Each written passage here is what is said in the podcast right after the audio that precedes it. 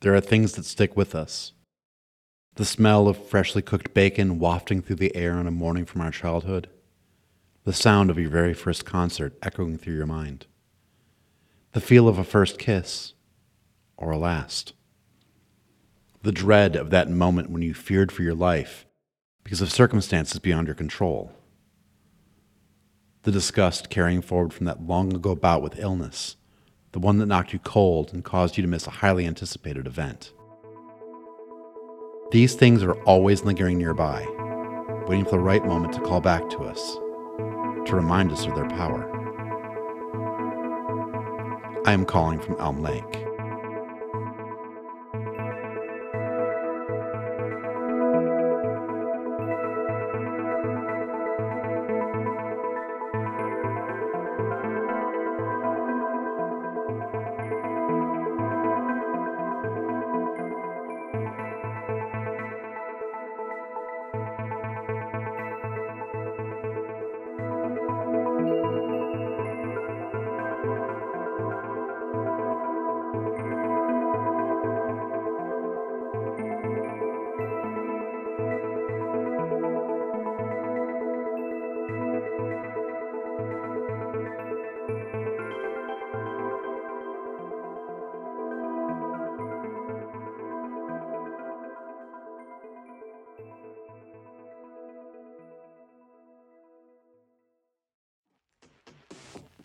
I can't shake Andrea's words.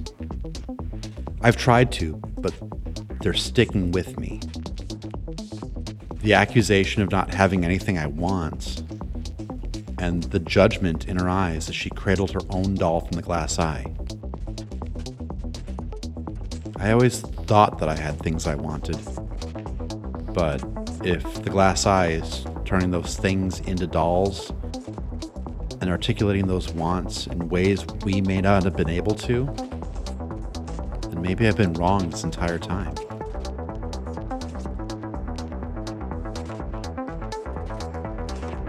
No, that can't be. It clearly can't. After all, I'm human. I'm part of this town. I must have wants. I'm pushing the signal out for others to hear, which must mean that I have a desire for connection, even if it is largely one sided. I must crave others to hear and understand me.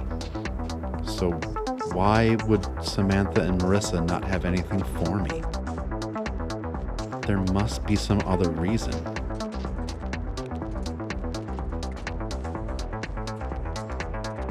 Unless, of course, my wants are too esoteric to be recreated into a doll form. I mean, that must be it, right? They can't figure out exactly how to anthropomorphize my desires, and that's why I'm missing out. Either that, or there's an even more frightening reason. And that's the idea that I don't actually know my own wants. If I don't know my wants, how can they possibly determine them for themselves and craft something that would be appropriate? So, yes, you could say that Andrea's words have stuck with me. They have lingered unbidden and unrequested, all to taunt me with what may be an undiagnosed truth. It's definitely causing me issues, and I haven't slept well since seeing Andrea. Insomnia isn't even quite the right word for my lack of sleep, but it's the closest. Poor eating, lots of stress, and an inability to get anything approaching restful sleep, all because of my worries about what Andrea said, have marked the past few weeks for me.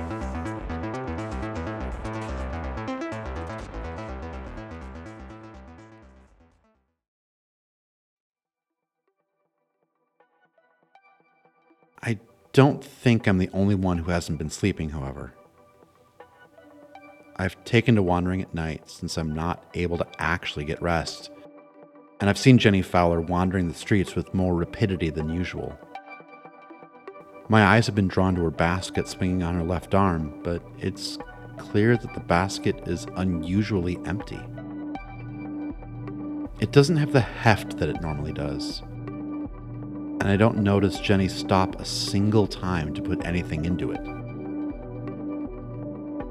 Normally, her basket seems almost overflowing, and she's always adding strange new items into it.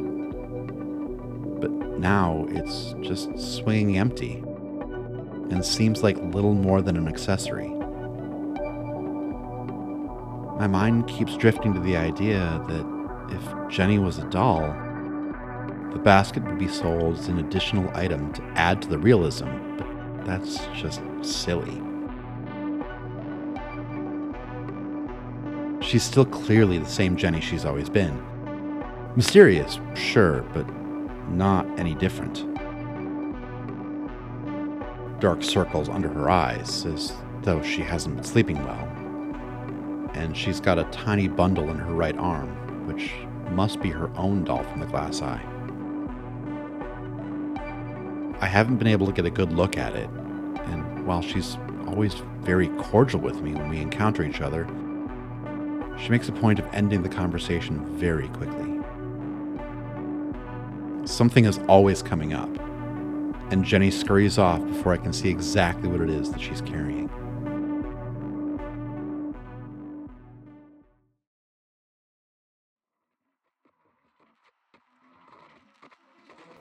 Angus has also been out and about at odd hours of the night. His limp is more pronounced, and he looks weak. I notice that his right hand is bandaged, and he isn't carrying any of the tools he normally travels the streets with. The town handyman just doesn't seem like he's got any tasks that need to be completed, which is bizarre. I see fence gates sticking, windows refusing to shut completely, and I've heard citizens complain about dripping faucets. Clearly, there is work for Angus to do, but he's walking around with his eyes empty. And I swear that some of the nights I've seen him walk, there's been a dripping trail following him. He hasn't been carrying his own doll, at least not on his nighttime walks. But I know that the doll is at home, on his porch, keeping watch over the area from its perch.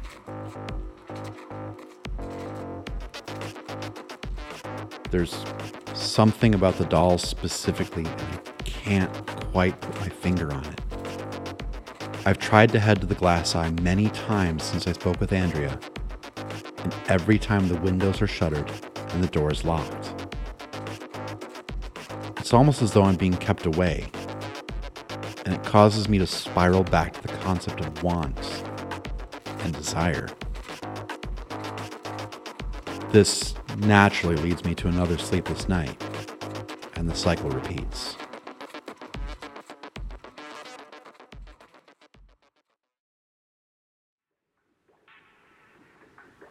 Anthony just doesn't get it. He's gotten caught up in the concept of want. In fact, he's focused so much on it, he's missing the forest for the trees. Andrea gave him a secret about the glass eye, but that isn't the only secret. They don't just fulfill a want for their customers, they also fulfill a need. Maybe Anthony doesn't have a need. Maybe everything he needs is already met with his broadcast studio and his seemingly random encounters with the rest of Elm Lake. Maybe his wants are small because his needs are largely being fulfilled. Or it just isn't the right time for him. My own dolls, of course, are quite precious to me. I've got ones to represent most of the town A little collection I've assembled. They are fulfilling a need for conversation. Lorraine, Anthony, and Jenny have all had brief conversations with me, but nothing lingering. I keep trying to make time to speak with Amelia, to have a cup of tea with her. But she keeps avoiding me for reasons I cannot even begin to understand. But the doll that represents her, she talks with me all the time. We have long conversations and talk about things we could do to improve Elm Lake. I've got big ideas. Sure, there are times where it seems like she's trying to encourage baser, darker impulses. But I just want to make the town better. They satisfy a need. My need for conversation and connection. And to be heard. It's easy for me to slip underneath the radar. So I think I've been hoping to be heard for a long time. And thanks to the owners of the glass eye, I'm getting that need fulfilled. I need to stop by again tomorrow. I think it's time I added an Anthony doll to my collection. It's really too bad that I can't complete the collection. But Lorraine was able to get a limited edition that isn't going to be replicated. That's odd. I could have sworn that I saw Markus Grant staring at me. I haven't seen Markus in what feels like weeks. He's always been quiet, not having a lot to say, but I usually at least see him wandering the streets. I don't think I've seen him since shortly after Lorraine got her doll that she called George. The streets overall have been quieter when I think about it. I did get an opportunity to meet up with Amelia the other day. We sat and had a brief conversation over bowls of stew, warming the heart as much as the belly. I tried to ask her about her doll, and she kind of brushed the topic off. She mentioned something about keeping it inside of a box, and that it was helping her deal with some experiences of her own. When I tried to press, she changed the subject, saying something about how I wouldn't really understand. Wait. No. She didn't say understand. She said remember. She said I wouldn't really remember. That's a strange way of explaining the whole situation away. I could tell she didn't want me to press the issue, though, so we shifted to talking about Lorraine and Angus and the impressive performance put on by Jonas Tompkins at the Moon Festival.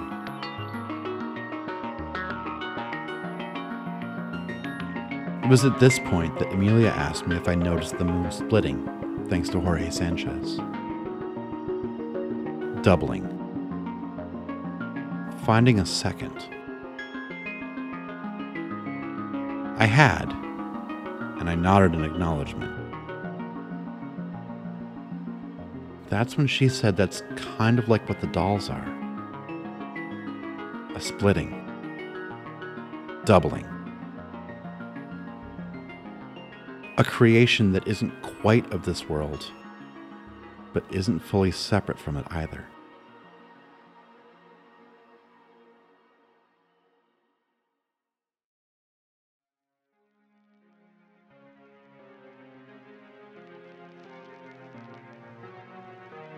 The rest of the conversation was normal about the weather and what big plans we had for the next time that the school opened up as a farmer's market. Our stew and pleasantries ended. We parted ways, promising that we would do this again. Before that, though, I'm feeling drawn back to the glass eye. There's something lurking there that I just need to figure out. Andrea's words prick at me. I know there's something deeper. I need to get a moment with Marissa if I can. She seems more accessible. Samantha seems less willing to talk, but she's almost always the one who's been waiting. Somehow, my answers are waiting.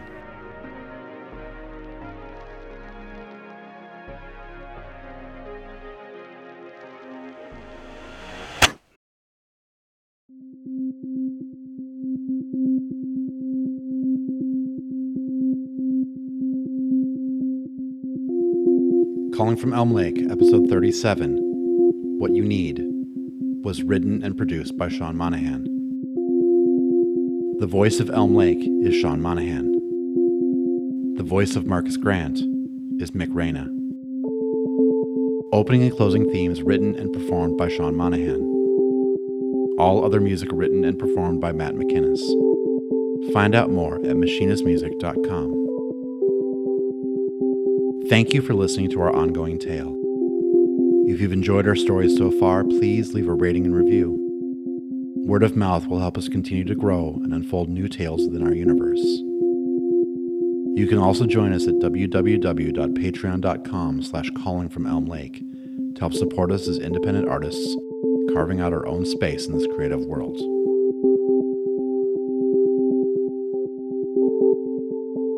We all have needs that must be fulfilled food, shelter, touch, companionship. Leaving those needs unfulfilled creates gaps in our souls, openings that can potentially be filled with things looking for nefarious purpose. Temper your own needs and make sure that the holes are too small to cause any serious harm. Coupling needs with wants gives a fuller picture of how to interact with others, gives us a basis to move forward. The most important thing is to make sure that your own needs do not violate the willingness of another to help fulfill them. Working with others to fulfill needs can help create a bond that is almost unshakable.